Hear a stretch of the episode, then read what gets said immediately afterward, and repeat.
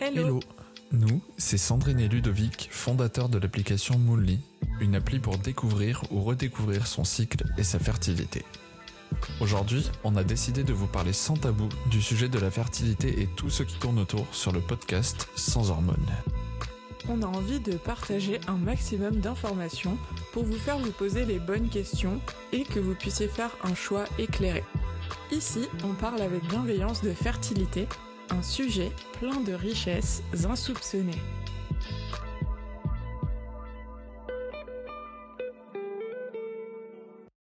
Bienvenue dans ce nouvel épisode. Aujourd'hui, on est ravis d'accueillir Lorraine, qui est naturopathe et surtout la créatrice d'Émancipé et du Fertility Club pour toutes les personnes qui connaissent et à qui ça parlera un petit peu plus. Euh, donc Lorraine, pour nous, c'est un peu la bosse des explications sur la fertilité. quand tu arrives sur son compte Instagram ou son site, tu connais absolument rien et quand tu ressors de là, tu as découvert mille et une choses sur ton corps et sur euh, ton cycle. Et donc c'est ça qui est génial. Euh, dans cet épisode, on va parler de plusieurs choses. Dans un premier temps, on va parler de fertilité évidemment. Sinon, je vois pas trop l'intérêt de t'avoir aujourd'hui. On va parler aussi un petit peu de glaire cervicale, de l'intérêt de l'approche multidisciplinaire pour la fertilité. Et puis à la fin, on aimerait bien te poser des petites questions euh, sur le, ton livre qui vient de sortir et qui a été écrit en collaboration avec un gynécologue. Parce qu'on aimerait bien avoir un petit peu les, les faces cachées. Ah ouais, il y en a plein. Hein. tout ça. Qu'est-ce qu'il faut qu'on aille là-dessus parce que ça va être long. Hein. Mais ok. En tout cas, salut à tous les deux. Salut. Coucou, merci de merci d'être tous les deux euh, avec moi. Ravi. Alors pour commencer l'épisode, on va commencer par te poser nos, deux petites questions surprises pour te mettre dans l'ambiance et, mieux te découvrir. pour commencer, du coup, est-ce que tu peux nous dire où tu en es dans ta vie? Ouh là là Je suis dans ma vie. Écoute, là, tu vois, je suis au dernier étage de ma maison pour qu'il n'y ait pas de bruit, mais je suis dans la Drôme avec mon mari et mes deux enfants. Je cache pas parce que j'en parle et c'est important. On vient de perdre une troisième grossesse. On voulait agrandir la famille et finalement c'est pas c'était pas maintenant. J'ai pris ça comme un signe du destin. C'était peut-être un peu trop tôt. Mes enfants sont encore petits, donc ce serait un projet plus tard. Mais voilà où j'en suis, on va dire personnellement. Et après plus professionnellement, bah, j'en suis dans, en plein développement d'émanciper qui qui part dans diverses directions, toutes plus excitantes les unes que les autres. Donc voilà, je, je m'éclate. Et qui fonctionne bien. ouais, ouais, ouais et du coup, pour creuser un peu plus, comment tu te décrirais en deux mots? Écoute, je dirais passionné peut-être, parce que, et ça c'est depuis toujours, quand je fais quelque chose, je le fais avec passion. Et pardon? Ça se voit. Ça se voit, ouais. Et optimiste peut-être? Enfin, J'aime bien essayer de voir les choses sous le bon angle, notamment dans l'épisode dont je viens de vous parler. voilà, j'essaye de le prendre sous un angle positif. Même si c'est pas un chouette moment, je trouve que c'est hyper bien d'en parler parce que on, en entend assez peu parler au final sur les réseaux et c'est vrai que toutes les personnes qui traversent ça, ouais. Elles, ont aussi besoin d'avoir des, des points de comparaison peut-être ou d'entendre d'autres histoires. Ouais, et puis rien que d'entendre qu'elles sont pas seules en fait et qu'il y a d'autres personnes qui, qui, sont en train de vivre la même chose et qui, qui s'en sont sortis, qui voilà. Donc euh, ouais, moi je trouve ça très très important d'en parler mmh. effectivement et d'essayer de. Alors moi c'est peut-être plus facile dans ma situation actuelle, mais en tout cas d'essayer de voilà de trouver du positif ou en tout cas du neutre euh, dans, dans, tout ce, ce genre d'événement. Mais c'est bien, ça permet d'avoir de, de montrer ne serait-ce que d'avoir conscience qu'on peut le prendre sous un autre, sous, enfin, sous cet angle en mmh, tout cas, mmh, que c'est une possibilité. En tout cas, on t'envoie tout notre courage et à toutes les personnes, euh, à toutes les personnes qui vivent ça aussi en ce moment ou qui passent par des périodes difficiles, même si c'est pas forcément la perte d'une grossesse. Non, non, c'est moi, c'est la phrase que j'ai dit à mon mari euh, le jour euh, de l'évacuation. Je dis putain, c'est dur d'être une femme quand même. Et c'est vrai que je trouve que, enfin, on se rend pas compte de tout ce que vit une femme dans ses tripes. Et enfin, on le dit jamais. Et il y a des moments quand même de de profond désespoir dans la vie d'une femme, des moments de, grand bonheur aussi, mais il y a quand même plein de trucs qu'on vit vraiment dans notre corps et qui sont pas, qui sont pas faciles, quoi. Donc, Ouais, puis qui sont, mais qui sont très, très, enfin, littéralement très internes et pas, et pas, visibles, quoi. c'est, les, les, gens à l'extérieur vont pas ou mmh très peu avoir. Et si tu mets pas de mots, si tu fais pas la démarche de mettre des mots, bah, tu restes tout seul dans ta, dans ta bulle négative. Et c'est pour ça, moi, c'est un de mes combats, entre guillemets, le mot est grand, mais c'est d'arriver à mettre des mots sur toutes ces étapes de la vie, que ce soit, bon, là, on parle des fausses couches, mais aussi des l'infertilité, les difficultés à, à, trouver le bon mode de contraception. Enfin, il y a plein de trucs qui sont pas évidents dans la vie féminine, sexuelle, hormonale et tout ce qu'on veut. Et déjà, de mettre des mots, bah, ça, ça fait un premier step. Et puis après, libre à chacun d'aller dans la direction qu'il veut. Mais mais il faut qu'on reconnaisse que ce bah, c'est pas facile d'être une femme parfois. Quoi. Un homme non plus, hein, je te rassure, Ludovic, il y a plein de trucs. Mais moi, c'est. Ah oui, ma vie, elle est très difficile. Alors, on, va sortir un tout petit peu de ce sujet-là, mais c'était une question que je voulais absolument poser au début de ce podcast. Il n'y a pas longtemps, tu as dit sur Instagram euh, que un jour tu annoncerais de comment tu es passée de avocate ah. à spécialiste de la fertilité. J'ai dit que j'allais raconter, puis c'est c'est lui. Ouais. Et du coup, bah nous on aimerait bien avoir l'avant-première de. Ah ouais ouais ouais. Oh, ouais, faut que j'arrive à la faire courte, mais non, j'ai toujours été un peu pas marginale, mais il m'appelait Madame Quinoa, tu vois, dans mon cabinet d'avocat parce que j'essayais de manger sain quand tout le monde mangeait n'importe quoi. Donc j'ai quand même toujours eu cet état d'esprit. Il y avait un truc au fond de moi, et il y a eu plein de micros événements mis bout à bout qui, euh, qui ont été le déclic. Il y a eu euh, bah, les attentats du 13 novembre parce qu'on était, euh, on habitait au plein, plein dans ce coin-là et donc ça a été un premier truc où on s'est dit oh là là, est-ce que c'est vraiment notre vie d'être à Paris dans, cette, dans ce climat-là? Il y a eu des, dossiers où je me disais mais qu'est-ce que je fous là au milieu? Ça me passionne pas, voilà. Et puis voilà un besoin d'aller vers, vers des choses qui qui m'intéressent. En fait, ce que je disais souvent, c'est que j'adorais mon métier, mais j'aimais pas la matière sur laquelle je travaillais. J'adorais la dynamique intellectuelle de faire des recherches, de, de construire des raisonnements, des, de, convaincre des gens euh, de sujets, etc. Mais j'aimais pas la matière. Et en fait, je me rends compte qu'aujourd'hui, je fais le même métier, mais avec une matière que j'adore. Parce qu'en fait, je fais ça aussi, je cherche, je construis des raisonnements. Ouais, j'argumente. c'est pareil, c'est de la recherche, de, conseil. Enfin, en fait, le métier est presque pareil, mais, mais juste sur des sujets passionnants. Et après, ça s'est fait plus progressivement. On a du coup, à la suite de ces événements, tout plaqué. On est parti faire un tour du monde. Et c'est là que j'ai commencé ma formation en naturo. Euh, après, je me suis formée à Billings. Euh, non, d'abord, je me suis formée à Sensiplan en tant qu'utilisatrice pour ma, pour moi, euh, ma, contraception, parce que j'étais en freestyle depuis des années, et donc il était temps que j'ai un cadre. et puis après, je me suis formée en tant que monitrice Billings. Après, là, je viens de finir une formation en restauration de la fertilité. Enfin, j'ai fait plein de formations, ce qui s'est fait progressivement, mais j'ai toujours gardé mon côté scolaire Sciences Po. Tu vois, j'avais besoin de faire des formations avant de vraiment commencer. Donc, j'ai commencé les formations en étant encore avocate et après, j'avais pris un job de juriste en entreprise en rentrant du tour du monde. Et euh, voilà, donc en fait, c'est progressif. Euh, la transition, tu vois, euh, c'est plus plein de petits événements qui, qui m'ont fait aller là où je suis, mais je ne pensais pas que je serais là aujourd'hui, tu vois. Ça va plus loin que ce que j'espérais. C'est vrai que c'est marrant le, le, parallèle où tu dis que c'est quasiment le même métier. J'aurais pas, pas vu ça Enfin, vu de l'extérieur, c'est vraiment. C'est pas flagrant du bah, tout. Intellectuellement, si. En fait, ouais. Parce que je pense qu'il faut aimer chercher, il faut aimer lire des études, il faut aimer euh, regrouper des infos, enfin recouper pardon des infos. Et, et c'est là qu'on devient bon entre guillemets quand on se limite pas à ce qu'on a appris, mais qu'on va chercher plus loin, qu'on va confronter le point de vue avec d'autres professionnels. moi, j'adore parler avec les gynécos, j'adore parler avec les andrologues, j'adore parler avec des gens qui n'ont pas ma formation. Et en fait, un avocat, c'est un peu ça aussi. Tu vas, tu vois, tu vas chercher les bons experts, tu vas chercher les, mmh. bons témoins quand tu es sur des trucs plus judiciaires. Enfin, il faut aller trouver l'info. Et moi, souvent, je disais, moi, j'étais en cabinet d'affaires, les, clients, ils nous appelaient, donc c'était des entreprises, du coup. C'était des juristes surspécialisés dans un domaine. Et en fait, ils nous appelaient quand ils arrivaient au bout de leurs compétences à leur limite, qu'ils butaient sur un dossier et qu'ils avaient, là je parle pas de contentieux, hein, je parle de conseil, et que du coup ils avaient besoin d'un avis extérieur. Et ils nous appelaient, on faisait, ils nous faisaient le brief par téléphone, on se regardait avec mon boss, on ne comprenait pas deux mots de ce qu'il racontait, on ne connaissait pas la matière, on connaissait rien, et on avait une semaine pour devenir meilleur qu'eux et trouver une solution au truc sur lequel ils se cassaient les dents pendant depuis six mois, tu vois. Et, euh, et en fait, bah, là, tu as intérêt à... C'est la, C'est l'équipe Ouais, c'est super ça, spéciale, c'est les ça forces et en fait, tu as spéciales. intérêt à aimer débusquer et trouver parce que tu te dis si toute l'équipe des juristes, ils ont rien Mmh. trouvé et en fait, on le trouvait, tu vois, parce qu'on savait raisonner, parce qu'on savait chercher, les bonnes infos et cetera et alors bon, c'est pas tu vois, c'est pas la même chose. Les filles qui m'appellent me me mettent pas des trucs, «Lorraine, pour lundi, il faut que tu me dises comment je dois avoir un bébé».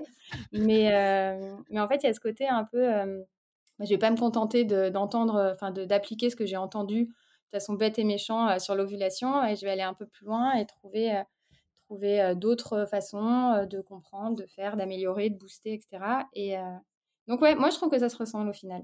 Mais bon, si un avocat m'écouterait m'écoutait, il dirait: «Tu as fumé Lorraine». Mais Qu'est-ce qu'elle dit? mais ou pas, ou pas.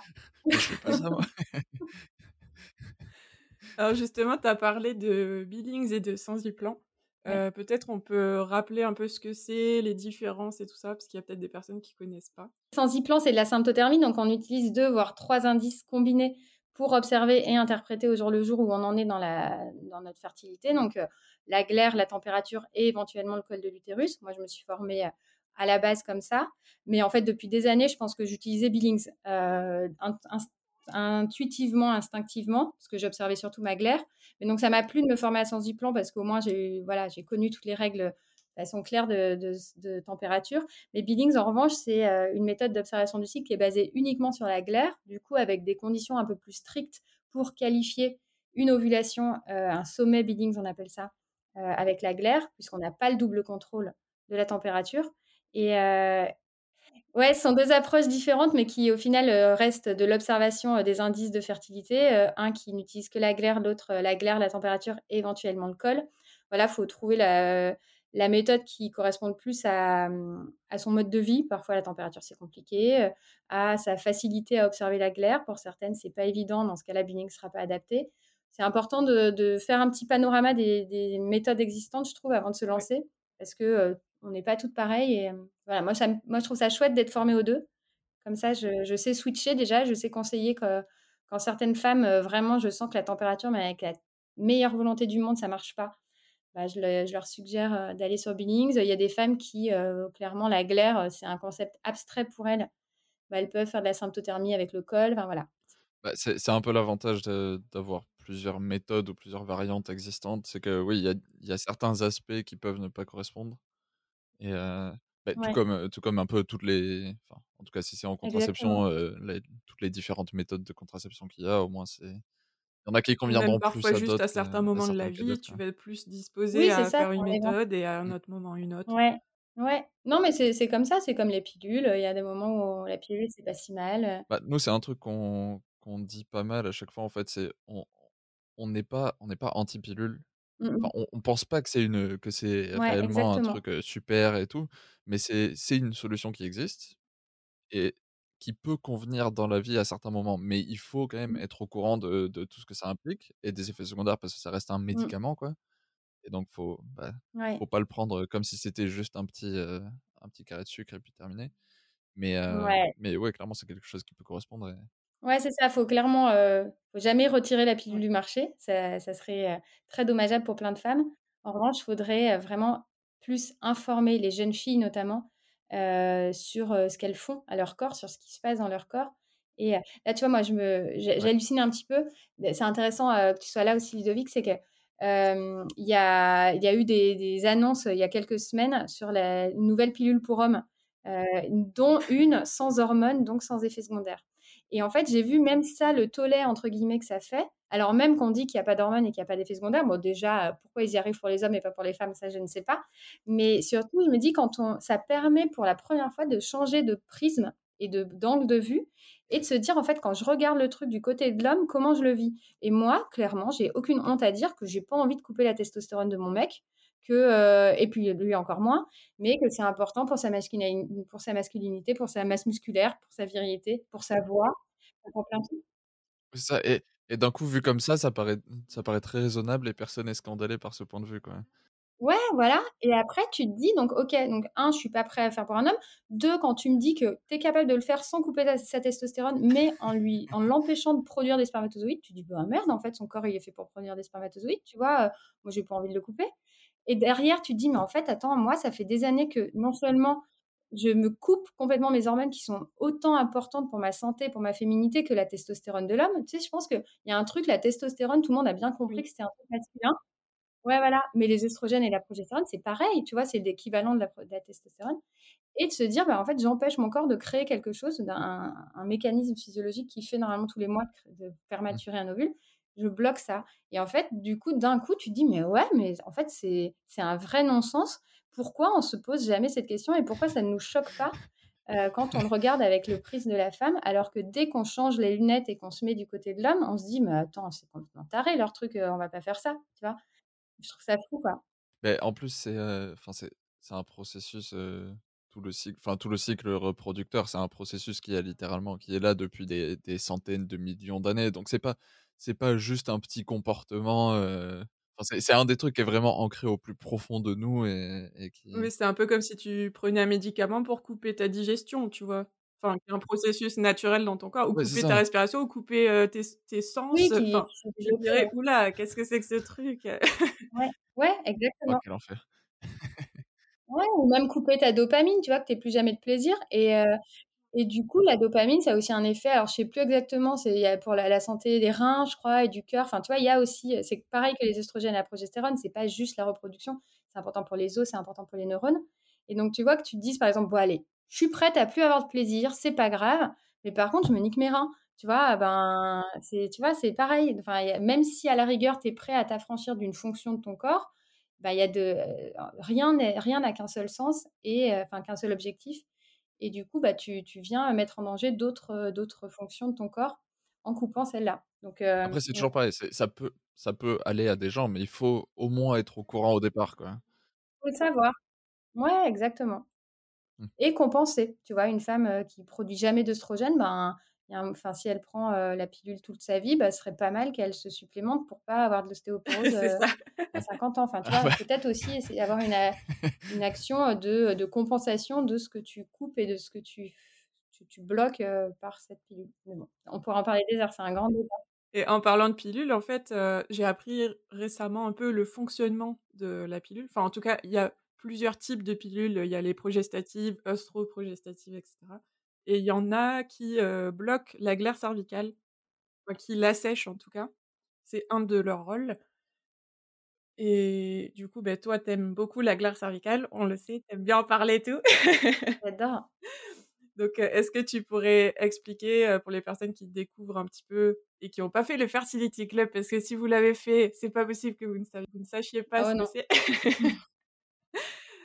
Mais comment on fait pour la reconnaître Quels sont ces changements À quoi ça sert Ouais, c'est vrai que la glaire cervicale, parfois, c'est abstrait parce que, comme tu le dis, la plupart des pilules, alors déjà, bloquent l'ovulation, donc du coup, bloquent les oestrogènes, donc ne produisent pas de glaire cervicale, et voire ont cette action asséchante en plus sur la glaire. Donc, parfois, en fait, on la connaît pas parce qu'on a commencé la Ou alors, on, on s'en souvient de quand on avait 14-15 ans et qu'on se disait, mais j'ai des pertes blanches de ma boule. Et puis, et puis après, on se dit, bah, tiens, j'avais ça quand j'étais jeune, et puis heureusement, ça s'est arrêté, etc.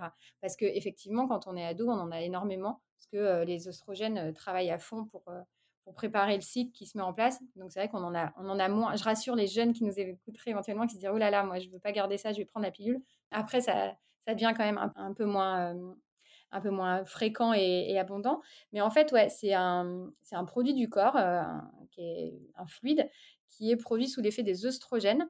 Donc, et les œstrogènes, ils sont, ils sont sécrétés en première partie de cycle par les follicules qui maturent dans les ovaires. Donc en gros, plus on voit de la glaire, plus ça veut dire qu'on a un follicule qui s'apprête à ovuler dans, les ovaires. C'est pour ça que c'est un indicateur de l'ovulation, parce que euh, ben, cette qualité de glaire, euh, plus elle est belle, plus elle nous dit, OK, là tu vas ovuler, et le jour où elle s'assèche, ça veut dire que les œstrogènes ont arrêté de grimper et qu'au contraire, la progestérone est arrivée parce que la progestérone, c'est le résidu de l'ovule, le corps jaune qui la sécrète, et du coup, elle a un, effet asséchant sur la glaire. Donc, normalement, dans un cycle, tout ce qui peut être plus banal, on a des règles. Après, on a une période où on a soit rien du tout, une sensation sèche et rien, soit des petites sécrétions un peu collantes et pâteuses, mais qui, ne changent pas d'un jour à l'autre. Et à un moment, on commence à avoir une espèce de rampe euh, où on a des sécrétions de plus en plus présentes, de plus en plus euh, d'abord un peu un peu pâteuses et puis après crémeuses et puis euh, et puis translucides, glissantes qui ressemblent au fameux blanc d'œuf dont on parle beaucoup en symptothermie. et voilà. Et donc cette montée en qualité, elle, elle suit la montée de, enfin la, la, la, croissance du follicule dans l'ovaire. Et à un moment, on atteint un pic, le fameux sommet Billings justement qui veut une sensation glissante. C'est un peu comme ça qu'on le reconnaît quand on s'essuie et que le, papier il glisse qu'on doit repasser trois fois euh, pour vraiment s'essuyer, sinon on a l'impression d'en laisser toujours, et que du jour au lendemain, ça s'assèche, et qu'on retrouve ce profil un peu euh, bah, sec ou pâteux qu'on avait en préovulatoire euh, infertile, là, enfin la période préovulatoire avant la montée en qualité, et ben ça veut dire que l'ovulation est passée et qu'elle n'est plus là. Et du coup, cette glaire qu'on peut trouver un peu soit bizarre, soit même un peu sale euh, ou honteuse, en réalité, c'est le meilleur indicateur que notre corps est en bonne santé, qu'il sait euh, qu'il est en train d'ovuler, que euh, du coup, il a une ovulation de bonne qualité avec un bon niveau, une bonne imprégnation hormonale, puisque le corps arrive en plus à produire cette belle glaire. Donc, en réalité, c'est magique et quand on sait l'observer, on, sait exactement quand on devient fertile et quand on ne l'est plus. Donc, c'est incroyable. Alors, je, tiens à dire, c'est vraiment la meilleure explication que j'ai vue. Non, mais vraiment. Enfin compris la glaire. ah, mais je connaissais pas du tout, je comprenais. Non, c'est faux, je, je, connaissais quand même. Hein, mais mais euh, c'est vraiment euh, l'explication la plus claire euh, avec tous les éléments. Ouais, ouais. Non, mais il faut. Enfin, en fait, il faut donner des images aux femmes parce que si tu leur dis juste la glaire et tout, quand tu leur expliques ce que ça fait quand tu t'essuies, ce que tu as fait quand tu es sous la douche, que tu passes ton savon, c'est pas la même chose. Enfin, tu vois, d'un coup, tu dis ah oui, peut-être ça, me dit un truc, ça effectivement. Parce que sinon, c'est un peu abstrait, c'est un peu. C'est en mode c'est dur de le conceptualiser sur ouais, soi. Non, puis t'as plein de femmes qui ne voient pas. tu vois? Surtout quand ça fait, comme tu dis, des années que tu prenais la pilule ou quoi, et que du coup, tu te mmh. souviens même plus les pertes blanches, à quoi ça ressemble. Ouais, exactement. Et même quand tu la prends plus, il y a plein de femmes qui la voient pas, en fait, qui, enfin, mmh.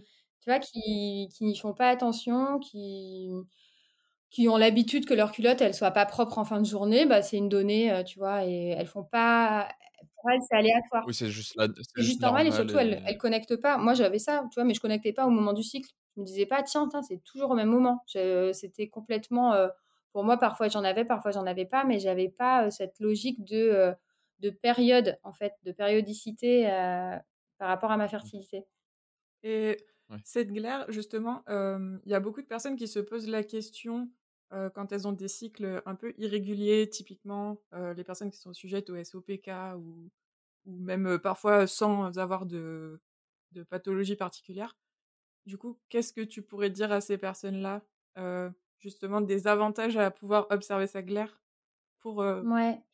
quand on a des cycles irréguliers, justement? Ouais, c'est vrai que parfois ça fait peur parce que donc on voit dans les manuels exactement cette progression que je viens d'expliquer là avec cette montée assèchement, ça c'est la perfection on va dire.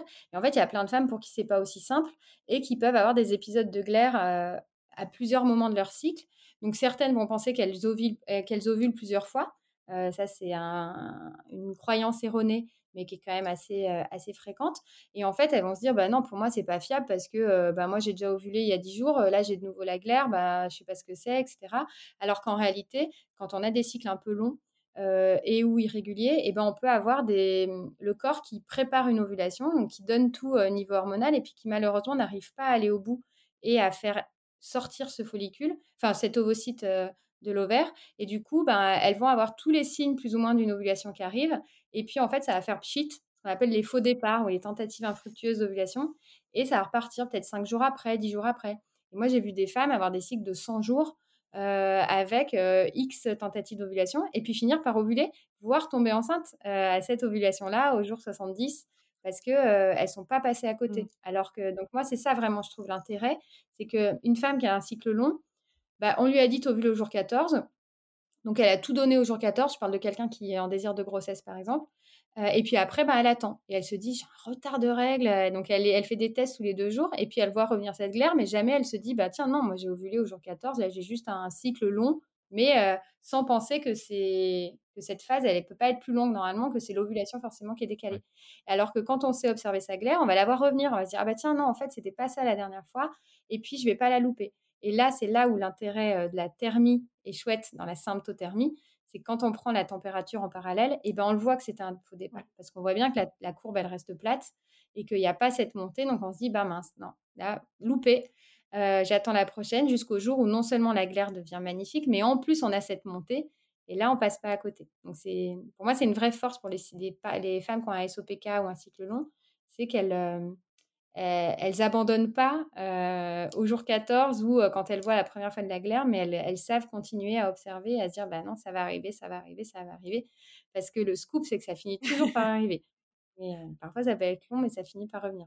C'est vraiment la, la, la, température et la glaire, elles se complètent super bien dans le sens où il y en aura toujours un des deux normalement qui mentira pas en fait. Il y en a un des deux qui peut montrer un mmh signe, beh, soit la glaire, comme tu dis, avec des, avec des tentatives d'ovulation, ou la température, parce qu'on a une petite infection ou un truc comme ça. Il y en a un des deux qui va montrer un faux signe, mais l'autre, normalement, il devrait, il devrait dire. C'est ça. Et quand on a les deux, quand on a les deux qui sont à peu près dans la même période, donc on est sur à peu près une intervalle de 5 jours maximum environ. Ouais. Bah là, c'est sûr que l'un va valider l'autre, en fait. Exactement. C'est ça qui est chouette. Ouais. Dans le Fertility Club, du coup, tu abordes un peu tous ces aspects de découverte de l'observation de son cycle, de sa glaire, sa température, etc. Et est-ce que tu parles aussi de la fertilité des hommes? Enfin, comment tu inclus l'homme dans le processus de conception? Bah, J'ai eu un raisonnement assez progressif. Au départ, j'étais très fémino-centrée, je sais pas comment les dire.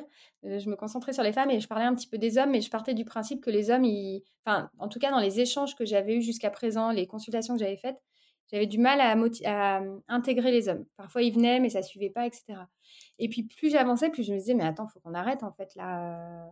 Alors déjà, euh, faut pas les laisser toutes seules, ces pauvres nanas, tu vois, c'est hyper dur. Et puis surtout, euh, ben, dans la moitié des cas, l'homme, il est concerné euh, de près ou de loin par l'infertilité. C'est trois tiers souvent, on dit, l'infertilité c'est ça, c'est ce que tu disais. C'est un, tiers des cas, c'est la femme, un tiers des cas, c'est l'homme, et dans un tiers des cas, c'est les deux. En gros, c'est 30-30-30 et 10, c'est les fameux inexpliqués. En vrai, ils sont souvent beaucoup plus que ça, les 10, enfin, plus que 10% les inexpliqués, mais on, présente souvent les chiffres comme ça. Et du coup, je me disais, non, ça va pas. Donc, j'ai fait par étapes. Tu vois, le premier Fertility Club, il y avait presque rien pour les hommes. Le deuxième, j'avais fait tout un pilier bonus avec des petites infos sur ce qu'eux, ils peuvent faire dans leur hygiène de vie, pour améliorer la qualité de leurs spermatozoïdes, etc. des, tips de compléments alimentaires, de plantes, etc.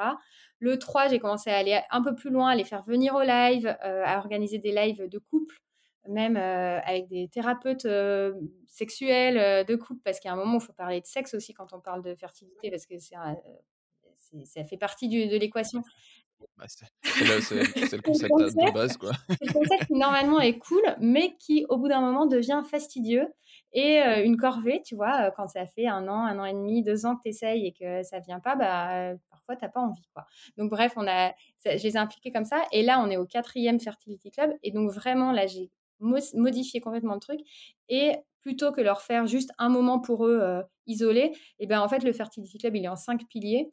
Et dans chaque, pilier, il y a un module vraiment pour les hommes sur ce pilier-là. Donc, par exemple, euh, le pilier euh, sur euh, l'observation de son corps, eh ben, je l'ai fait avec un andrologue. Donc, l'andrologue, c'est le gynécologue des hommes, qui est malheureusement pas assez connu, mais ça existe, et qui leur explique comment on peut déjà de soi-même, comme une femme peut faire un, un, autodiagnostic de sa fertilité en observant sa glaire, en prenant sa température, en voyant les symptômes qu'elle a, et en fait, de la même façon, les hommes, euh, ils peuvent observer des choses déjà à un premier niveau d'analyse. Alors, la vidéo avec l'andrologue, elle est très drôle. On parle de couleur et goût du sperme, par exemple. Et après, on va plus loin, par exemple, sur euh, le spermogramme, euh, comment on peut mesurer les différents paramètres du, du, sperme, etc. Donc voilà. Donc, par exemple, ça, c'est un exemple sur l'observation du cycle, le pilier là-dessus. Et ben, on a fait l'équivalent pour les hommes. le pilier sur la nutrition, on allait beaucoup, enfin, je, je, suis allée beaucoup plus loin avec aussi euh, une phytothérapeute, une diététicienne nutritionniste, etc., pour donner des conseils euh, concrets. Euh, là, je suis en train de bosser avec une hypnothérapeute pour faire, dans le pilier sur les émotions, tout un, atelier pour les hommes, pour à la fois les, émotions que, comment dire, la gestion de leur rôle d'accompagnant, parce que souvent l'homme il est aussi dans cette posture de soutien de la femme qui peut vivre plus difficilement un parcours, notamment PMA, mais aussi la gestion de ses émotions à lui, parce qu'en fait ça aussi on n'en parle jamais. Euh, des émotions de l'homme intrinsèquement euh, de l'homme infertile. Donc voilà, maintenant, c'est vrai que l'homme, je l'ai inclus à fond dans le programme. Du coup, ils viennent de plus en plus dans les lives, même les lives que sur des sujets de nana. Euh, j'en ai toujours une bonne partie dans le champ de la caméra. On fait des lives couples aussi. Et là, j'organise même un live que pour les hommes, toujours avec un andrologue, et où j'ai même demandé aux nanas de ne pas venir. je pense qu'elles l'ont un peu mal pris. Mais je me dis qu'il y a des fois où si elles sont toujours derrière, et ben, elles n'arriveront pas à se lâcher et à poser leurs questions. Alors que s'ils sont tout seuls, à mon avis, on peut vivre un bon moment. Et je me suis engagée à faire, éteindre ma caméra, moi. Je veux pas ne pas être là parce que si je laisse le médecin tout seul, je suis pas sûre qu'il soit hyper à l'aise pour euh, vraiment mener euh, tout, tout, le live. Mais, euh, mais en tout cas, ouais, qu'il soit entre hommes et qu'ils puissent vraiment poser leurs questions parce que on, parle beaucoup des femmes qui sont seules dans cette période, mais les hommes, c'est presque encore, encore pire parce qu'ils n'ont pas de médecin référent. Très peu vont voir un andrologue tant qu'il n'y a pas de problème. Les potes, on n'en parle pas franchement non plus. Les forums, autant dire que je suis pas sûre qu'ils aillent beaucoup sur les forums. à ma connaissance, il n'y a pas trop de groupes Facebook en mode je suis infertile. Waouh. Ouais. Non, non, je pense pas non plus. Alors qu'en fait, ben, quand tu creuses un peu, ils sont vachement demandeurs et, et ça leur fait du bien aussi. Donc voilà, c'est vrai que maintenant, moi, je, je, vais de plus en plus sur ces sujets de fertilité masculine parce que je trouve que, que à la fois dans l'intérêt de l'homme et de la femme, euh, ben, il faut euh, moins en faire un tabou. Bah, je trouve en fait c'est super parce que c'est un peu dans la société aujourd'hui, l'homme est moins impliqué dans, dans, tout ce qui est fertilité. Enfin, c'est à la fois mmh contraception, conception, et que au final, ben, ça va. Oui, on peut, on peut les, les reprocher sur l'aspect contraception, mais aussi c'est vrai qu'il faut. Enfin, c'est bien au final que l'homme soit impliqué dans l'aspect conception. Et je pense que c'est toi, bah, dans ton exemple, on se rend compte qu'au final, oui, ils sont demandeurs. Et que, une, fois que une fois que le processus commence, bah, finalement, les, les, deux dans le couple sont intéressés par, par ce sujet. Parce que bah, faire un enfant, enfin, c'est à deux. Hein, c'est pas. Ouais. Pas, non, puis ça débloque des choses chez les deux aussi. Tu vois que l'homme s'implique. Parfois, ça ça débloque un blocage. Je ne m'exprime pas super bien, mais chez la femme, qui se disait, mais est-ce qu'il a vraiment envie, en fait et ça peut aussi gêner la, le, cycle d'une femme, euh, ça. Et puis moi, j'ai remarqué un truc, c'est que les femmes, en fait, ont tendance à surprotéger les hommes. Et sur ces sujets-là, par exemple, la semaine dernière, j'avais un cercle de parole justement dans le cadre du Fertility Club lié à l'infertilité masculine. Donc, euh, on était entre femmes. Et à un moment, il y en a une qui explique qu'elle, euh, donc, elle vient d'une famille où il y a plein d'enfants. Enfin, du coup, ils ont très souvent droit à la question Et vous, c'est pour quand? Et comme ça fait quand même un moment qu'ils essayent et qu'elle a plus envie de dire On n'a pas envie, et ben elle dit que c'est elle qui a un problème, alors même que c'est son mari qui a un souci de spermogramme. Et donc je lui dis mais c'est lui qui t'a demandé, euh, tu vois, euh, de faire ça? Elle me dit non non c'est moi. Et je dis tu vois tu t'attribues la le, comment dire pas la faute parce que c'est pas une faute mais en tout cas l'origine alors même que lui il t'a rien demandé et c'est vrai qu'on est et moi je suis pareil hein, on a tendance à surprotéger un peu les hommes toujours cette histoire de virilité ouais, c'est ça il y a le point de vue de virilité il faut que Ouais, je suis un homme, quoi. c'est, on peut pas avoir de problème, on peut pas être vulnérable. Et... Ouais, alors que moi, j'en vois, en fait, bah, ils y parlent, quoi. Tu vois, ils sont à l'aise et ils disent, ouais, effectivement, bah, mon sperme, il est trop nage, je pense que j'ai fumé trop de pétards quand j'étais jeune. Enfin, tu vois, ils sont, euh, ils sont pas honteux plus que ça, finalement. Mais il y en a qui sont mal à l'aise, mais, euh, mais je pense que si on ouvre la boîte, on, on peut aussi avoir des beaux échanges en tant que, avec les hommes. Pour compléter un peu ce que tu viens de dire, je pense que tu peux aussi avoir la vision du fait que tu n'as pas envie d'enfoncer plus ton partenaire dans le fait que tu sais que c'est déjà dur pour lui. Et du coup, de le dire à l'oral, ça. Enfin, et que toi tu le dises, ça peut le faire se sentir mal. Et je pense que ça peut même être le cas en sens inverse aussi. Que. Ouais. T'as pas envie de lui reprocher. parce que c'est comme si c'était un espèce de reproche, même si ce n'en est pas un. Enfin, ça, ou une honte, ou. Ouais. Ouais, c'est hyper honteux, hein. Moi, j'essaye de leur expliquer qu'il faut lever la honte autour de l'infertilité, qu'en général, euh, enfin, 99,9 fois sur 100, on n'a rien fait pour, euh, pour arriver là. Alors oui, il y en a qui ont une hygiène de vie euh, qui pourrait améliorer un petit peu, mais dans ce cas-là, bah, s'ils l'améliorent, ça s'arrange. Donc sinon, c'est pas c'est pas une honte. Il y a des gens qui ont des problèmes de foie, il y a des gens qui ont des problèmes de thyroïde, il y a des gens qui ont des problèmes de, de transit, et puis il y a des gens qui ont des problèmes de fertilité. C'est pas plus honteux, c'était c'est drôle parce que Enfin, c'est pas drôle, mais moi qui ai été dans ce cas-là, euh, en fait, quand j'ai quitté mon travail mmh. l'année dernière, euh, l'été 2021, en fait, à la fin, je me suis permise de parler un peu plus librement avec des collègues et j'ai découvert euh, des personnes qui ont eu du mal à avoir leurs enfants alors que tu le sais pas du tout en fait quand, quand bah, enfin je sais pas. Les gens ils te disent juste, «Bah voilà, c'est bon, je suis enceinte», ou «Ma femme est enceinte» et puis en fait c'est à force de discuter Oui c'est ça, mais tu te rends pas compte que ça fait que ça faisait 2 ans que moi-même j'avais des soucis, que les autres se sont aussi confiés, mmh et et au final ça fait du bien parce qu'on se sent moins seul, en plus. C'est bête parce que tout le monde garde ça pour lui mais Ouais. Non mais tu sais bah, ouais, mais il suffit de voir les chiffres, tu vois? Le rapport qui a été remis au ministre là, il y a Ouais. 1 mois, parle d'un couple sur 4. Donc ça veut dire que tu fais l'inventaire de tes amis autour de toi, bah, tu en as plusieurs qui sont dans cette situation et sauf que personne en parle, personne le dit. Moi, je prends souvent cet exemple quand tu es enceinte, qu'après tu te balades dans la rue, tu vois toutes les femmes enceintes, tu les repères et tu sais, tu te fais des petits clins d'œil ou alors pareil quand tu es jeune maman, quand tu vois une autre maman galérer dans le bus avec ses enfants qui font une crise au sol, tu sais, tu te regardes genre: «Je sais, heu, t'inquiète, heu, je te juge Et pas, d'un je vois très bien ce que d'un tu coup c'est plus le: «Oh un enfant qui hurle», c'est: «Oh une pauvre maman Ouais, qui souffre». ouais, pauvre maman, exactement et en fait, du coup, tu as ça avec tout ce qui est visible, un gros ventre, un enfant qui crie, mais avec l'infertilité, tu l'as pas. Personne a une ampoule au-dessus de la tête qui dit: «Je suis en train de galérer en PMA, je rentre me faire ma piqûre Dovitrel». Alors qu'en réalité, bah, pareil, tu en vois autant dans le bus, tu en vois autant dans la rue, sauf que voilà, et tu en vois autant surtout dans son cercle d'amis, mais tu le sais même pas et moi, c'est pour ça que je pense que ce Fertility Club, en fait, il marche autant. C'est, heu, par tout le contenu, dont je suis hyper fière, tous les intervenants dont je suis encore plus fière, mais aussi par le fait de d'un coup, tu dis: «Ah ouais, en fait, elles sont là et ah ouais, effectivement et puis elles me ressemblent. Ah bah tiens, elles bossent dans le Ouais. même type de boîte que moi. Ah bah tiens, elle elle habite au même endroit que ma cousine» et d'un coup, ces gens-là, tu te dis: «Bah oui, ils sont réels, ils sont ils sont là et ils sont nombreux, punaise» et heu et ça fait un bien fou, en fait, même s'il y a un côté un peu, bon, bah, on est tous dans notre galère, mais mais on se rend compte qu'on pas Et par rapport à à l'intérêt justement, tu disais que tu as fait appel à plein de professionnels différents, quels quels sont les apports de on va peut-être pas tous les citer, mais quels sont les apports de chaque, professionnel au niveau de la fertilité?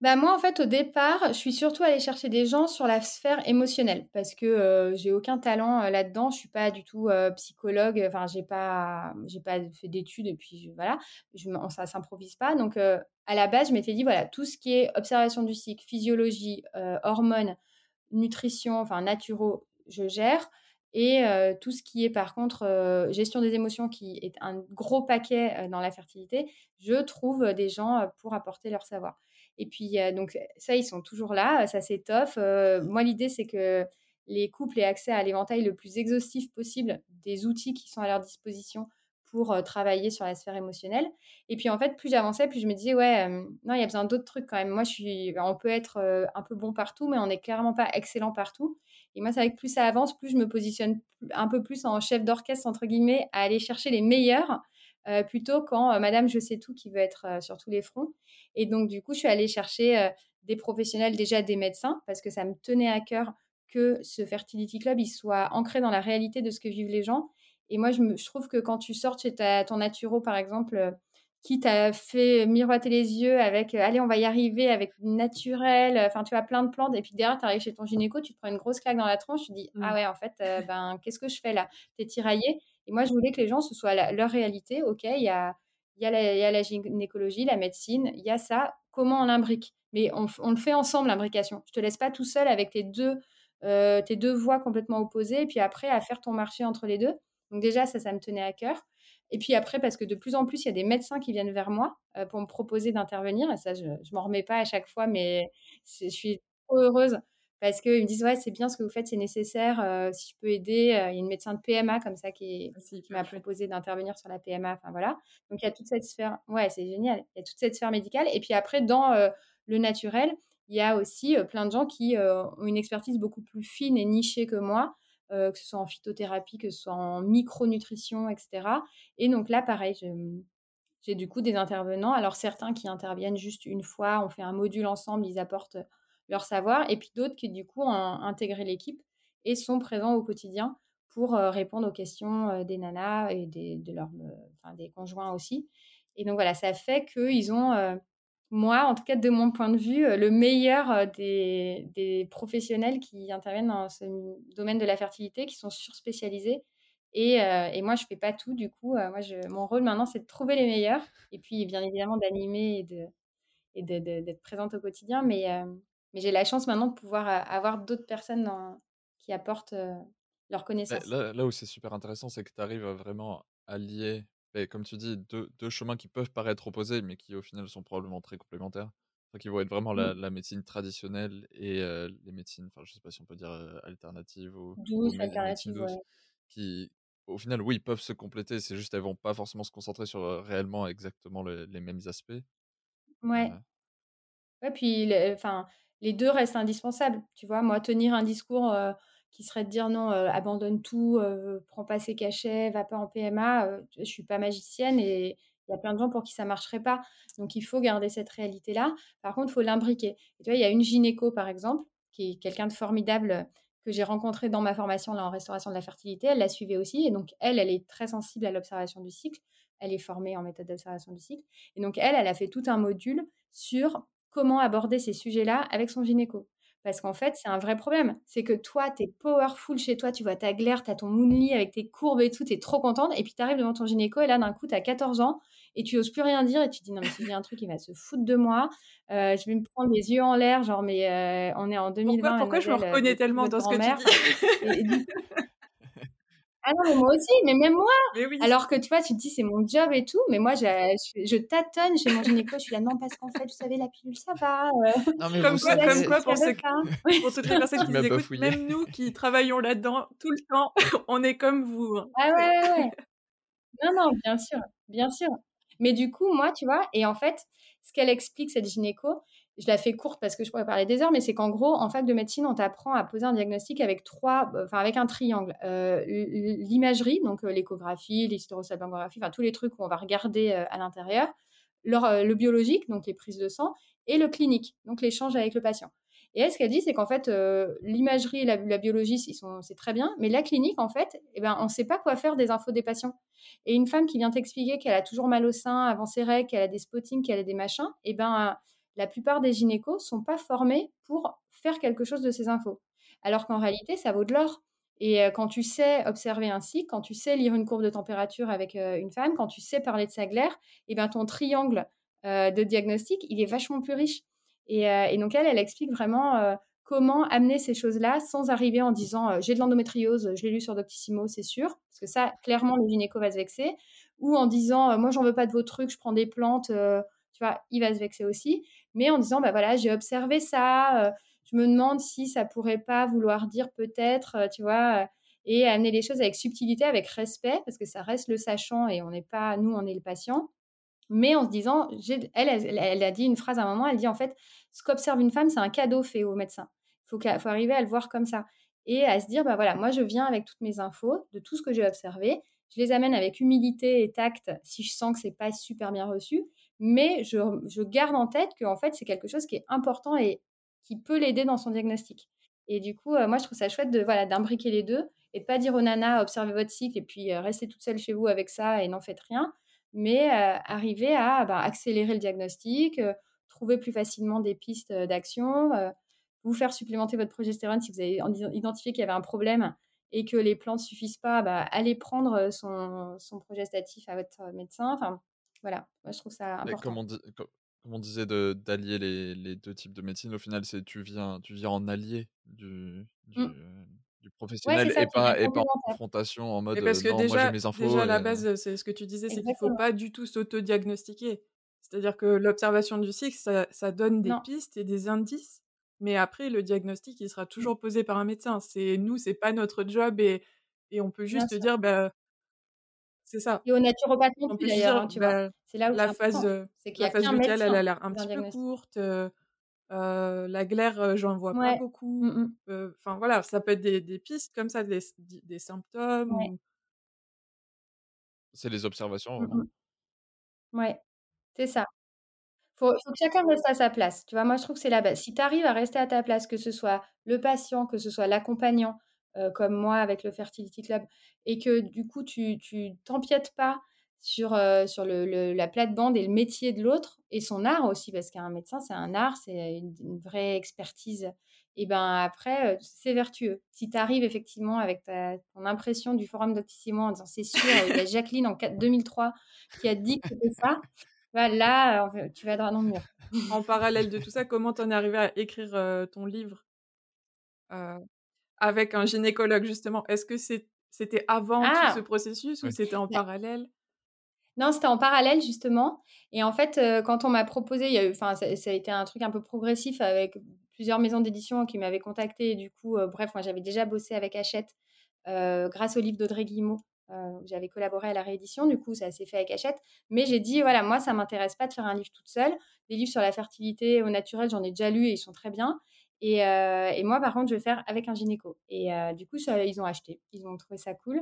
Et j'y tenais parce que déjà, moi, déjà, ça n'existait pas. Et surtout, je trouvais que c'était asseoir la légitimité de mon discours que d'arriver à l'imbriquer avec un discours médical, d'avoir l'adoubement, je sais pas comment on dit, euh, d'un médecin, d'avoir et surtout son expertise à lui aussi.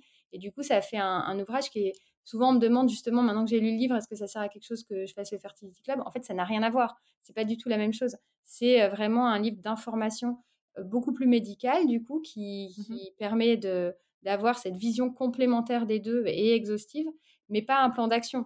C'est pas euh, c'est pas un livre qui va nous permettre de, d'optimiser des choses. Par contre, de, de, renforcer sa confiance, de renforcer ses connaissances et euh, de, de, voilà d'être euh, d'avoir un panorama réel de ce que c'est un parcours quand on veut un bébé, pas juste un pan ou pas juste l'autre. Bah ça, moi, ça me tenait vachement à cœur.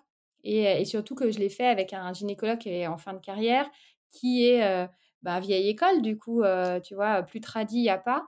Et je me dis, ça, c'est la vraie, vraie, vraie réalité, quoi. Parce que ce parce que c'est pas le nouveau gynéco, tu vois, comme celle, justement, quand on mmh. revient dans le Fertility Club. Elle est formidable, mais elle n'est pas représentative. Enfin, elle, elle, va l'être de plus en plus, puisque une nouvelle génération arrive. Mais c'est vrai que nos gynécos au quotidien, c'est plus des personnes qui ne sont pas du tout ouverts encore sur, sur ces sujets-là. Euh, et, du coup, ben, de confronter les deux points de vue, au moins là, tu peux pas avoir plus euh, réaliste comme, euh, comme approche. Ouais. Ce, ce, livre, tu, tu... Enfin, qu'est-ce que les hommes aussi vont pouvoir trouver dedans? Ah bah ça, c'est ouais, c'est l'autre partie prise, c'était de pas faire un livre de nana, c'était de parler autant aux hommes qu'aux femmes. Donc du coup, bah, sur toute la... Enfin, on leur explique eux aussi comment fonctionne euh, leur corps et leur fertilité, comment ça marche la spermatogénèse, euh, comment, euh, comment ils sont fertiles, et puis, et puis les examens aussi des hommes, parce qu'il y a du coup toute une partie beaucoup plus médicale sur les examens. Donc pour les femmes, évidemment, il y en a beaucoup plus, mais pour les hommes aussi. Et du coup, on a vraiment expliqué le spermogramme. Il y a tout un chapitre qui est très long là-dessus pour, pour tout détailler comment ça marche. Donc en fait, évidemment, ça reste un livre où si on devait taguer chaque, chaque page en disant ça c'est plus femme, ça c'est plus homme, il y en aurait quand même plus pour les femmes parce que la fertilité des femmes elle est plus riche, enfin plus il y a plus de causes. plus complexe quoi. Hein. Voilà, plus complexe, c'est ça, c'est exactement le mot. Mais par contre, c'est autant un ouvrage sur la fertilité des hommes et, et puis même dans la façon de, enfin c'est des, détails, mais dans les couleurs. Moi je voulais pas de rose, je voulais pas, voilà, je voulais que ce soit un truc qui, qui soit mixte. Ça me rappelle quelqu'un. le violet de Mouni. c'est pareil, on, voulait, on voulait surtout pas partir sur du rose, mais qui. Bah ouais. Il y en a marre, quoi. Ouais, c'est ça, franchement. les clichés, abat les clichés, quoi. ouais, déjà, abat les clichés quand tu parles qu'aux femmes, clairement. Mais d'autant plus quand tu veux être entendu par les hommes. Ouais. Oui, c'est ça, bah, parce que si tu donnes un livre tout rose, rose mmh bonbon. Ouais. Bah, c'est sûr que de base, mmh. instinctivement, dans notre culture. Euh... C'est-à-dire, ça ne me parle pas à moi. Quoi. Pas, ça n'a pas été écrit pour moi. C'est ça. voilà. Là, c'est rouge, c'est neutre. c'est ça. Tu disais que vous avez eu parfois des difficultés à vous entendre?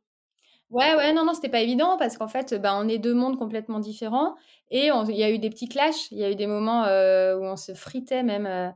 Vachement. Après, euh, on est très respectueux euh, l'un de l'autre et euh, du coup, à chaque fois, on trouvait des terrains d'entente. Mais il y a eu des moments où clairement, il y a des choses qu'ils pouvaient pas, pouvaient pas lire, quoi. Et, et on a fait en sorte de les laisser quand même. Mais enfin, oui et non. C'est-à-dire que on a fait en sorte. Lui, ce qui était, tout ce qui le gênait, tu vois, c'était beaucoup, par exemple, parce qu'il y a des témoignages de femmes dedans et les témoignages à charge gratuitement contre la médecine, lui, ça, ça, il pouvait pas, tu vois. Et, en fait, je le comprenais.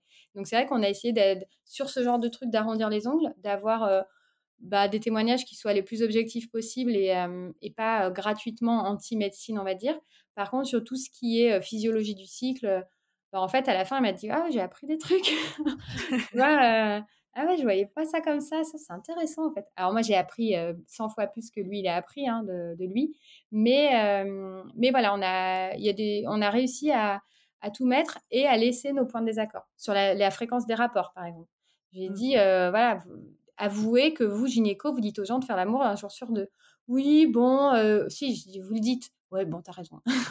donc, donc, on va l'écrire que vous vous dites ça et que moi, par contre, je ne dis pas ça parce qu'un couple euh, qui n'a pas 17 euh, ans et euh, qui n'est pas ensemble depuis un mois n'y arrive pas en fait. Donc sur ce genre de truc, on a vraiment inscrit nos, nos, divergences au moins de discours parce que je pense qu'au fond on est d'accord pour dire que évidemment que c'est pas c'est pas tenable sur le long terme de dire qu'on a des rapports tous les deux jours pendant 5 ans. Enfin tu vois. C'est clair. sur, les, sur les témoignages, ça doit être difficile en fait d'entendre ça d'entendre en fait des gens qui, qui, font des reproches à un groupe auquel tu appartiens bah oui, oui, et, qui, et qui, qui, concerne une, une partie non négligeable de ce groupe. Mais mmh. Moi, je le vois des fois, enfin, c'est bon, là, ça, va diverger un peu, mais, mais c'est quand je vois des témoignages sur les hommes, enfin, des témoignages un mmh. peu féministes qui, qui font des reproches aux hommes ou des trucs comme ça, et c'est je, sais que de base, c'est difficile en fait, parce que tu as envie de dire oui, mais moi, je suis pas comme ça. Mais sauf que c'est quand même un, un, problème qui est. De masse. C'est quand même globalement le, le, groupe qui a le problème et c'est important quand tu en fais partie, bah, au final, de, de t'en rendre compte et de dire bah oui, il faut dénoncer ce comportement. Quoi. Mmh, mmh, d'accord. Mais c'est difficile au premier abord. Hein. Ouais, c'est difficile. Et puis après, c'est vrai que voilà, l'idée du livre, c'est d'être dans le respect. Et moi, je suis hyper respectueuse du corps médical. Je trouve, je les trouve brillants. Donc, et on a tellement de choses à apprendre. Donc, du coup, sur ces, sur ces choses-là, j'étais d'accord avec lui sur le fait que voilà, on n'avait pas, on n'allait pas mettre des témoignages, enfin, qui, qui étaient par principe, mon médecin, c'est un con, quoi. J'exagère un peu bah, le Ça se comprend aussi. Ah oui, bien sûr. Non, non, c'est ça. Après, le, le but, oui, c'est pas de faire non plus un ouvrage clivant. Bien sûr. Non, non c'est dit, moi, mon maître mot, c'était ça, c'était la réalité des gens. Surtout, et d'ailleurs, c'est surtout ce que je fais, que ce soit le Fertility Club, ce livre, là, le programme sur lequel je suis en train de bosser, plus pour la contraception, c'est d'arrêter de, se voiler la face ou de se dire, ouais, ça, bon, allez, c'est pas parfait, mais on va pas trop en parler, ils s'en rendront pas compte.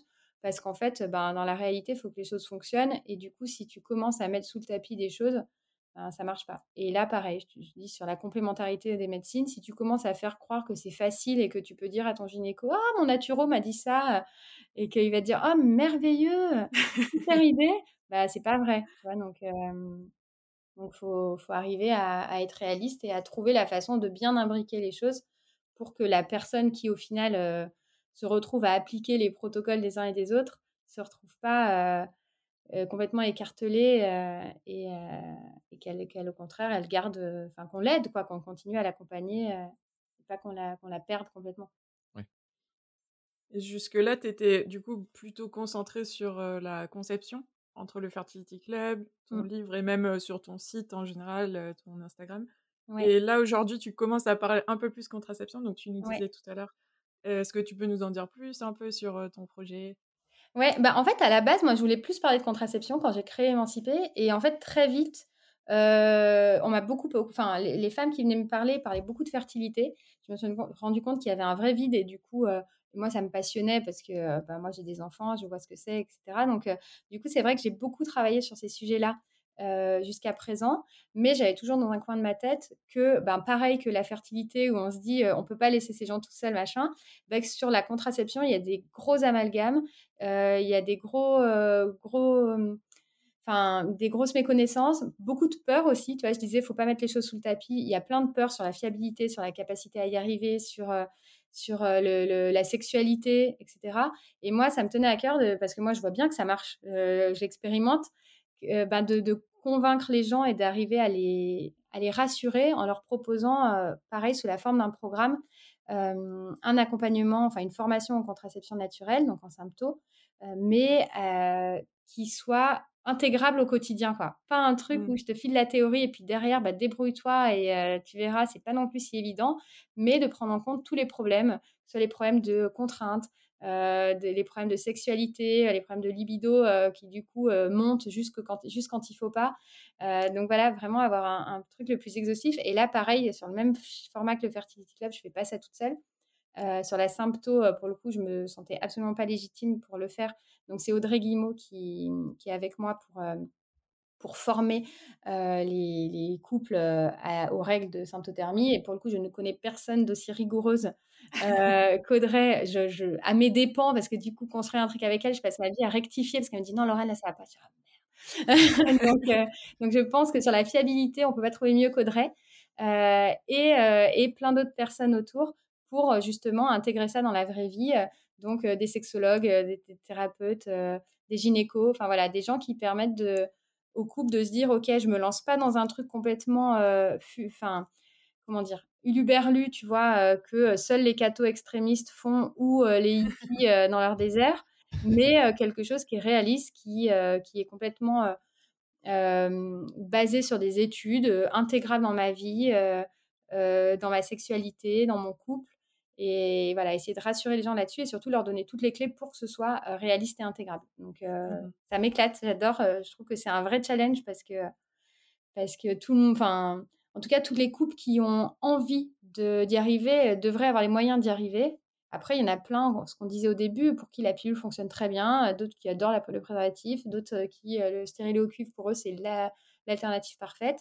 Et puis, tous ceux pour qui tout ça, ça marche pas, et ben on peut pas les laisser en disant bah, débrouille-toi en fait et, euh, et, un courage pour le reste de ta vie et bah puis là, ciao bye.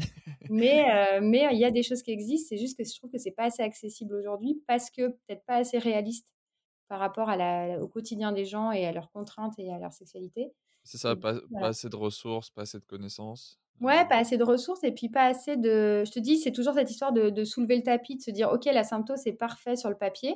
Moi, la première, quand je me suis formée, je me disais, mais c'est magique. Et puis après, quand j'ai dû l'appliquer dans mon couple, bah, il y avait des jours où euh, je me disais, en fait, est-ce qu'on va vraiment y arriver? Parce que euh, ben, la libido fait que euh, ben, c'est pas trop, tu vois, c'est un peu l'inverse, quoi. T'as pas envie quand tu peux et t'as envie Toi, t'es en contraception et ton corps, il te dit, allez, fais des gosses, fais des gosses. C'est exactement ça. Et du coup, ça, le côté contrainte, enfin, tu vois, t'es pas toujours, t'as pas toujours le temps, le, le, mode de vie qui te permet de te prendre ta température euh, exactement à la même heure chaque jour. Enfin, tout ça, moi, je me suis dit, OK, faut pas qu'on fasse style, si, si, t'inquiète, tu arriveras. Qu'on se dise, OK, en fait, ça peut être galère. Donc, euh, voilà comment tu peux, euh, soit en utilisant des, des, outils, soit en, enfin, par le dialogue, par la compréhension, par le fait de voir la sexualité différemment et de se rendre compte qu'en fait, peut-être que de ne pas pouvoir faire un missionnaire pendant sa période fertile, tout le monde a à y gagner, parce que tu peux trouver d'autres façons un peu plus créatives de faire l'amour qui sont dans l'intérêt euh, au moins de la femme et je pense aussi de l'homme. Donc voilà, arriver à, débusquer ces trucs-là sur la sexualité, etc. Et euh, se rendre compte qu'en fait, c'est même une chance pour le couple et pour sa sexualité qu'une contrainte. Euh, et que ça permet de, voilà, de, de, se reconnecter, de, de retrouver peut-être plus de plaisir aussi en allant voir d'autres trucs et, et, voilà, mais je pense qu'il faut arriver à avoir ce prisme-là pour être capable de se dire, ouais, en fait, je vais y arriver et pas juste, j'ai trop envie parce que ben, pour moi, il n'y a pas d'autre alternative. Mais waouh, dans ma vraie vie et avec mon mec, comment ça va se faire et est-ce qu'on va y arriver? Donc voilà, du coup, je trouve ça, c'est un beau challenge et qu'il y a plein de, plein de choses à faire. Donc ça sera présenté, enfin ça sera des sessions comme le Fertility Club. Ouais, tout le monde bah ouais, parce qu'il y, a un, y a un suivi, il y a toujours, enfin tu vois, c'est pas des choses que tu peux prendre au fil de l'eau, sinon euh, il va y avoir des lives aussi, enfin de l'animation. Je suis en train de mettre en place tout ça, je sais pas exactement le format qu'il y aura, mais euh, l'idée c'est euh, c'est d'avoir un effet groupe aussi et un et des rendez-vous réguliers. Donc ouais, ce sera le même principe. Du coup, où est-ce qu'on peut te retrouver justement, bah, s'inscrire à ces sessions ou trouver ton livre Ouais, bah, par Instagram, au moins, j'ai, tu sais, il y a toujours le, link, le lien dans la bio, là, où tu peux mettre euh, tout ce que tu veux. Donc, euh, le livre, bah, il est sur Amazon, la FNAC, partout. Il était en rupture de stock, là, ça y est, ils sont en train de, de le ré, réapprovisionner. C'est un bon signe. Euh, ouais, c'est un super bon signe. bah oui, oui. Ouais, ouais, non, non, c'est cool. Je suis hyper contente. Et, et le programme, bah, y a, on fonctionne, fonctionne toujours avec des listes d'attente. Donc, le Fertility Club, lui, le prochain, il ouvrira qu'en septembre euh, du coup, puisque là, j'ai ce programme-là entre-temps. Euh, donc là, il y a une liste d'attente sur mon site euh, et le lien est aussi dans ma bio Instagram. Et l'autre qui s'appelle le Serenity Club, j'ai galéré sur le nom, mais maintenant que j'ai vraiment bossé le contenu, je me rends compte à quel point c'est le mot parfait. Parce que c'est ça, c'est trouver la sérénité dans son... pour celui-là, je crois. Bien, merci, merci. Non, au début, j'étais pas sûre et en fait, je me dis, mais évidemment, il n'y a pas d'autre mot, quoi. C'est ça, c'est c'est trouver la sérénité dans ton corps, dans ta, contraception, dans ton couple, dans ta sexualité. Donc, bon. Et lui il va démarrer, je pense, début mai. Et là, il y a une liste d'attente déjà qui est sur mon site aussi et qui est dans ma bio Instagram. Donc voilà. Et après, Donc dépêchez-vous d'aller vous inscrire. Ouais, non, non, ça va être cool. Ça va être cool. avant pour avoir les sessions avant 2024. Ouais. On mettra dans la description de l'épisode de toute façon. Avec plaisir. Ouais, ouais, ouais, carrément. Pour finir, on aimerait te poser une dernière question. c'est qui aimerais-tu voir au micro du podcast pour un futur épisode? Oh là là, bah, plein, bah Audrey, tiens, parce qu'Audrey, elle est, elle est géniale et elle est. Pour le coup, tu vois, tu me disais, j'ai jamais aussi bien entendu parler de glaire. Moi, je me dis ça à chaque fois que j'écoute Audrey, tu vois, euh, température. Je, mais je comprends tout. elle est hyper. Ouais, pour moi, c'est la, c'est la plus, la plus au taquet des règles de la symptothermie et du coup, il n'y a pas un, une exception qui lui échappe. Donc, donc ça peut être cool. Ok. Bah, merci pour l'idée. Avec plaisir. Ben, merci en tout cas pour cette discussion qui était hyper intéressante et je suis sûre que les personnes qui écoutent auront appris plein de choses comme nous, parce que de toute façon, on apprend toujours des petites choses, même si on connaît déjà au taquet les sujets. Ouais. C'était hyper intéressant. Et on te souhaite bah, un bon lancement pour le Serenity Club, du coup. Merci. Et plein de ventes de livres et puis bah, plein de belles choses dans ta vie perso aussi pour tous tes projets. Ouais, Et vous aussi, du coup, plein de, plein de gens sur Moonly, puisqu'évidemment, le Serenity Club et Moonly seront intimement liés, puisque voilà, il faut, ça fait partie des, quand je dis des choses où il faut débusquer sous le tapis et voir les trucs compliqués, et bah, d'avoir une appli, c'est une vraie aide pour, bah, pour se soulager la vie, gagner du temps, moins y penser. Donc voilà. Merci pour ta confiance aussi. Ouais, il n'y a pas de quoi. À bientôt. À bientôt. Merci beaucoup d'avoir écouté cet épisode jusqu'au bout. Vous pouvez retrouver les ressources mentionnées dans la description. Si l'épisode vous a plu, n'hésitez pas à laisser 5 étoiles et à le partager afin de nous aider à faire connaître le podcast. Vous pouvez également télécharger l'application Moonly et notre ebook qui est totalement gratuit. Ça vous permettra d'apprendre à observer vos cycles en couple ou en solo grâce à la méthode symptothermique. Vous pouvez nous poser toutes vos questions sur Instagram ou dans le chat de l'appli, on y répond toujours avec grand plaisir. On se retrouve très vite dans un prochain épisode.